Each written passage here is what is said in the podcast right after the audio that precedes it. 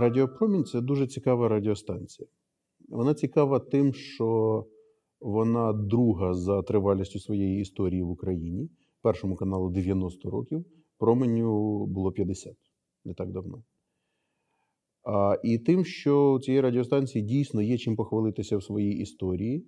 Скажімо, середина 90-х років, початок 90-х, коли не було розвинене fm мовлення в Україні.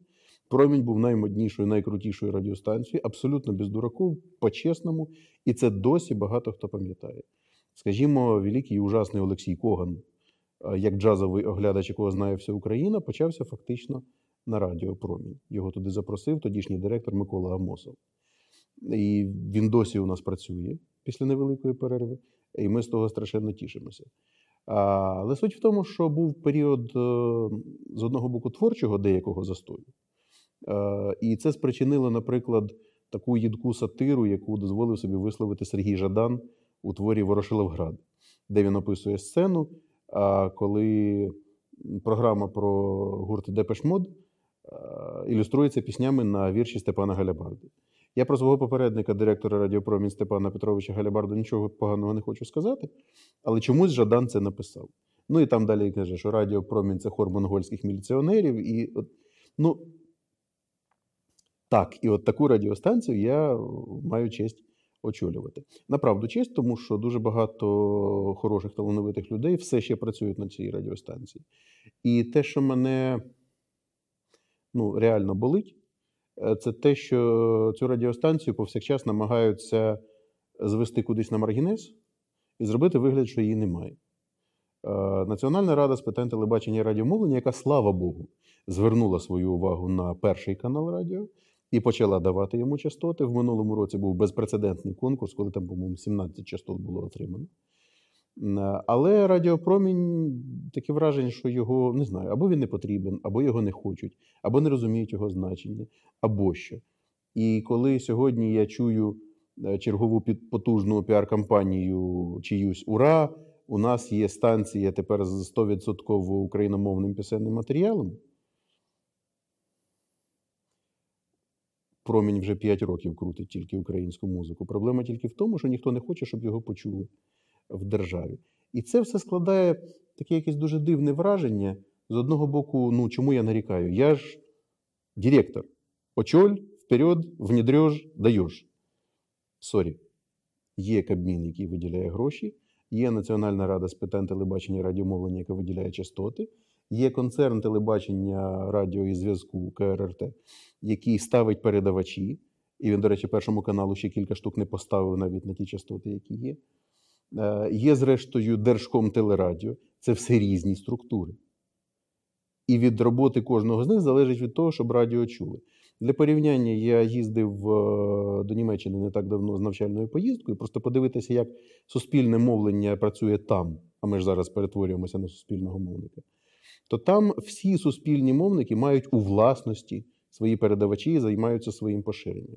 Так, там є державний регуляторний орган, але система виглядає зовсім не так, як тут. Натомість комерційним мовникам там заборонено мати у власності передавачі, вони їх можуть тільки орендувати. Отакі от штуки. При цьому творчо у нас все ще досі повна голова творчих планів. Ми зараз написали чергову дорожню карту з перетворення на молодіжний канал. Тут ще іронія долі в тому, що ті, хто слухає нас зараз, можуть це робити, як правило, на старих радянських приймачах, які ловлять УКГ діапазон або проводи. Той брехунець, що стоїть на кухні, у якого є друга кнопка. А в законі про суспільне телебачення радіомовлення написано, що цей канал має стати молодіжним. Тобто, ну, що нам сказати всі свої старі аудиторії до побачення? Ну хто його знає? Можливо, нам таки доведеться з нею розпрощатися не тому, що ми її не любимо, а тому, що вона знайде щось своє на першому чи на третьому каналі, які будуть за визначенням трошки на старшу аудиторію орієнтуватися. Якщо, скажімо, мене запитати, а чому ви не йдете в інтернет, йдемо. Вже давно працює онлайн-мовлення, і зараз йде тендер по створенню мобільного додатку для того, щоб ті, хто завантажить це на свій смартфон слухали. І, зрештою, на TuneIn вже там у нас 8 тисяч передплатників вже зараз. Багато це чи мало в масштабах країни, в якій там під 40 мільйонів населення. Складно сказати. Знову ж таки, німецький досвід найуспішніша із суспільних мовників радіостанція Південного Заходу Зюйдвеструнфунг, третій канал. У них 4 мільйони слухачів щодня, але не в цифрі і не в мобільних додатках. В старому доброму FM, якого у Радіопромінь немає, про який нам регулярно кажуть, що от він скоро відімре. Мовляв, орієнтуйтеся на цифру. Ми готові орієнтуватися на цифру. Тільки ми не знаємо, коли вона прийде в Україну і чи ми доживемо до того моменту. Просто як радіостанція, про яку знають. Нам дуже приємно, що пам'ятають нашу історію. Нам дуже приємно, що є віддана аудиторія, яка слухає нас і зараз, е, і ми отримуємо від неї якийсь зворотній зв'язок у вигляді дзвінків чи листів. Але ми розуміємо, що цього не досить. І навіть якщо говорити про те, щоб держава ефективно витрачала гроші на свою інформаційну політику, ну а тепер ми стаємо не державним, а суспільним, щоб суспільство розуміло, на що воно витрачає свої гроші. Для цього треба е, трансмісію. Оту деталь, яка між двигуном і колесом, щоб цей автомобіль нарешті поїхав, щоб той контент, який ми виробляємо, доходив до якомога більшої частини аудиторії. З німцями дуже цікаво з двох причин. Перше, цікаво те, як влаштоване німецьке телебачення радіомовлення. У нас, якщо ми маємо, скажімо, центральні е, державні радіо і телебачення, і філії, у яких є свої, вони зараз стали філіями, а раніше були обласними держтелерадіокомпаніями, є якісь свої ефіри, але вони ну, різної міри успішності, скажімо так. То в Німеччині одразу по Другій світовій війні ті, хто вирішували подальшу долю Німеччини, зрозуміли, що не може бути єдиного центрального такого потужного пропагандистського радіо, яким перед тим було німецьке радіо. І зробили цю систему принципово такою федеративною. Кожна федеральна земля або дві мають свого суспільного мовника телебачення і радіо. Єдиний виняток це Deutschland Radio, яке має три канали. Е, штаб-квартира в Берліні, і воно мовить такі дані всю Німеччину. Але воно затиснене дуже жорсткими рамками. І там буквально там, в політичному сенсі крок вліво, крок вправо, тебе моментально на цьому впіймають, і доля твоя буде сумна і печальна. А Скажу лише, що там наглядового органу, який регулює так чи інакше діяльність е, цієї системи, входить понад 500 людей. Це більше, ніж у нас в парламенті на секунду. І вони реально працюють, тому що рішення приймаються, система функціонує, функціонує успішно. Е, ці всі радіостанції не так, як у нас, а вони успішно конкурують з е, комерційними мовниками і, скажімо, новинам на суспільному мовленні довіряють набагато більше, аніж у комерсантів. Е, це щодо устрою. І дуже важливий момент щодо фінансування. Німці платять за своє суспільне мовлення. Ну, українці теж. Але українці у формі там, в принципі, заплачених податків, які потім десь розподіляються. Німець точно знає, що якщо у його домогосподарстві є бодай один електронний приймач, будь-який радіо, теле, там, навіть якщо він вмонтований в праску, але він є. Е, він платить на місяць, е, боюсь помилитися, приблизно 17,5 євро. За рік е, по системі збирається 8 з гаком мільярдів євро на суспільне телебачення радіомовлення. Цифра для нас фантастична. Е, Наші друзі, німці, які нам про це все розповідали, трошки пригасили наш ентузіазм, коли ми почули, що такі гроші взагалі можливі.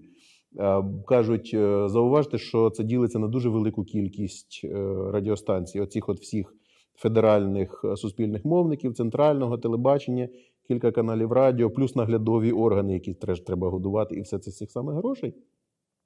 І там, наприклад, одна радіостанція із цих 17,5 євро на місяць може отримати там 45 євроцентів на місяць з одного домогосподарства. Е, і при цьому німці дуже вимогливі до свого суспільного радіо. Воно живе під повсякчасним пресом е, громадськості, яка слухає, критикує, дзвонить.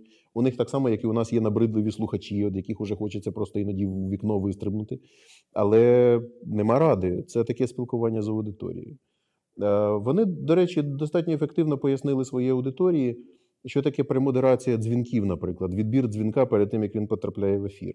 Тому що ми дуже часто чуємо звинувачення в цензурі, коли наш режисер за пультом чи той, хто відбирає дзвінок, запитує перед ефіром, про що ви хочете запитати. Про що ваша репліка? Зразу у вас цензура, ви мене хочете не випустити в ефір. Це повертаються часи Януковича, і там ну крик, е, скарги на гарячу лінію Кабміну, від яких ми потім регулярно відписуємося, і таке інше. Це відповідальність журналіста за свій продукт. І як талант-шоу проводять кастинги, ми так само проводимо кастинг запитань, які прозвучать в ефірі. Наша відповідальність, щоб в цих запитаннях теж був баланс позицій, скажімо, не було якоїсь спеціальної упередженості. Якщо пройшли в ефір там одні, то пройдуть в ефір і інші, умовно кажучи. Але відверту маячню ми не зобов'язані випускати в ефір. Так само ми маємо право, це наша відповідальність за ефективність використання цих самих суспільних грошей, щоб слухач не говорив в ефірі стільки, скільки він вважає за потрібне. І точно так само народний депутат, наприклад, якщо він дійшов до нашого ефіру, він не теревенив, він же ж може до вечора говорити, я їх знаю. І ну, тобто вони будуть слухати аудиторію, слухати дзвінки, говорити те, що люди хочуть чути. У нас цьому, от це єдине, мабуть, чому депутати добре навчені, ну окрім рахувати гроші. Знову таки, наша справа їх зупиняти. І від регулярних е, закидів, що от ви перериваєте, ви не даєте договорити, відбуваємося і ми, і наші колеги німці. Коли ми запитали е, німців, а як же от коли вам кажуть, що ми платимо гроші, ми хочемо отак. Ну, вони до якогось етапу кажуть, ми пояснюємо, а потім кажемо: ну, ви, зрештою, ви все одно платите гроші. Дайте спокій. Це наша відповідальність. Ми працюємо таким от чином. Е, Дуже цікавий технічний, до речі, нюанс, е, який я побачив на більшості радіостанцій, ми їх відвідали штук 5. Е, Більша кількість, якщо не переважна більшість ведучих, працюють стоячи. Тобто нема такого, що ти сів, розсівся і віщаєш. Це позиція людини, яка надає послугу.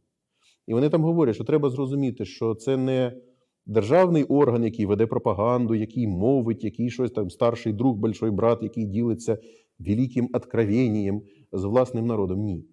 Це людина, яка є партнером, яка веде розмову партнерську зі своєю аудиторією, і в разі потреби надає їй послугу інформування, розважання, показу різноманіття культури, якою володіє цей народ, ця держава. І вони це так і називають. Це сервіси. Ми такі не зрозуміли, які у вас сервіси в ефірі. Кажуть, ну як сервіси? Новини, погода, трафік це сервіси. Отак це там розуміється, і це трошки зміщує акценти навіть у тих моїх колег, та й в мене, зрештою, які вважали себе достатньо демократичними в цих питаннях. Трошки, знаєте, приземляє.